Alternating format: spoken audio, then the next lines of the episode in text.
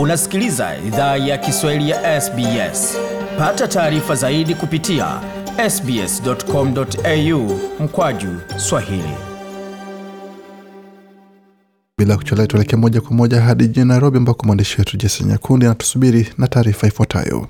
Maandamano yamekuwa yakishuhudiwa nchini Sudan, hasa mji mkuu Khartoum tangu wiki iliyopita, maandamano ambayo yamefanywa na makundi mawili, moja linalotaka kuwepo uongozi wa kiraia na lingine linalounga mkono utawala wa kijeshi.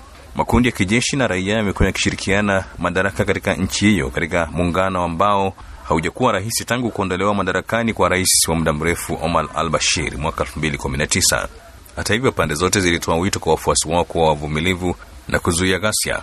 Waandamanaji hao wanawakilisha vikundi viwili pinzani vya kundi kubwa la Forces for Freedom and Change FFC lililoongoza maandamano ya nchi nzima yaliyochangia kupinduliwa kwa Omar al Bashir.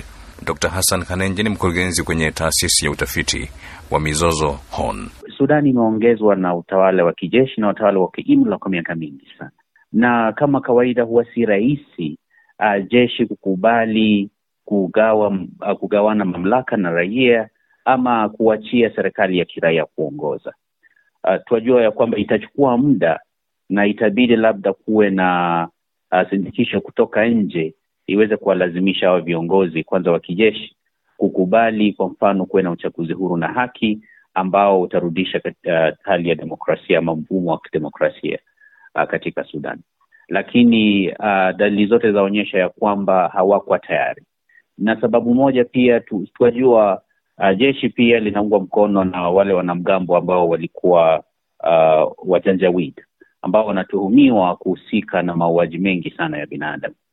Uh, na kwa hiyo uh, ku, kuna hali ya hofu ya kwamba labda uh, vikundi za jeshi na wale wanamgambo ambao sahizi wanajiita rapid response uh, uh, forces uh, wakisipokuwa mamlakani, labda huenda wakashtakiwa na labda hatua ikachukuliwa kuwahusu, na sasa itakuwa ni changamoto wao kuacha mamlaka bila kutokuwa na sindikisho kutoka nchi za nje ama kutokuwa na, na na hali ambayo uh, tuseme haitawatishia uh, wakiona ni kama wakiacha mamlaka.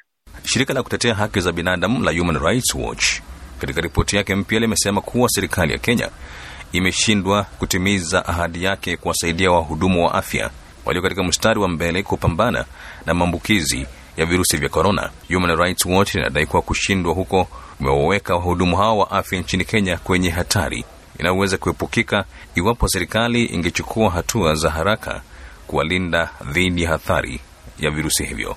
Shirika hilo linadai kuwa Kenya, licha ya kuwekeza rasilimali nyingi katika vita dhidi ya virusi hivyo, serikali ya Rais Uhuru Kenyatta imeshindwa kuwapa wahudumu wa afya vifaa vya kujikinga dhidi ya ugonjwa huo. Wahudumu wa afya walionukuliwa katika ripoti hiyo wanaeleza Human Rights Watch kuwa hawakuwa na vifaa kinga au PPEs, maski, glavu na mavazi mengine ya kujikinga wakati wa kuhudumia wagonjwa, na wakati serikali ilipotoa agizo la kusambazwa vifaa hivyo havikuwa vya kutosha. Pia wananukuliwa wakieleza kuwa hawakupewa mafunzo ya kutosha kuwatibu wagonjwa kwenye wodi, hii ikidhoofisha uwezo wao wa kujikinga dhidi ya ugonjwa huo. Rais wa Burundi Evariste Ndayishimiye amewasili nchini Tanzania kwa ziara ya siku tatu. Pamoja na mambo mengine, amezungumza na mwenyeji wake Rais Samia Suluhu Hassan. Mara baada ya kuwasili mjini Dar es Salaam, alielekea Dodoma ambapo alikutana na mwenyeji wake Ikulu ya Chamwino mjini humo. Rais Samia amesema miongoni mwa waliojadili ni pamoja na kuimarisha mahusiano ya nchi hizi mbili katika maeneo mbalimbali, ikiwa ni pamoja na katika biashara na uwekezaji. Hii ni ziara ya pili ya Rais Ndayishimiye nchini humo na ya kwanza wakati Rais Samia akiwa madarakani. Katika ziara hii, Rais Ndayishimiye anatembelea miradi kadhaa ya maendeleo nchini humo pamoja na kuonana na rais wa Zanzibar. Na msemaji wa Umoja wa Mataifa amesema kwamba hali ya kiusalama kaskazini mwa Ethiopia ni hatari na isiyotabirika.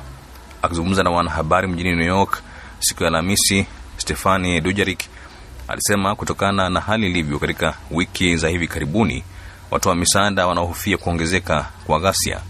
Kwa mujibu wa shirika la habari la AFP, Dujarik amekumbusha pande zinazohusika kwenye mzozo kwamba ni lazima zizingatie sheria za kimataifa za kibinadamu ili kulinda wakazi pamoja na miundombinu. amesema kwamba hali imedorora zaidi kutokana na kuzuiliwa kwa upelekaji wa misaada kwenye jimbo la Tigray kupitia njia pekee iliyopo inayotokea Afar. Ripoti inasema kwamba kati ya Oktoba 13 na 19 Umoja wa Mataifa uliweza kufikisha malori 215 ya misaada kwenye jimbo la Tigray, ukiwa msaada zaidi kulinganisha na wiki iliyotangulia. Dujarik ameongeza kwamba tangu tarehe 12 Julai malori 1111 ya misaada yameingia Tigray, ikiwa ni asilimia 15 pekee ya malori ya misaada yanayohitajika jimboni humo.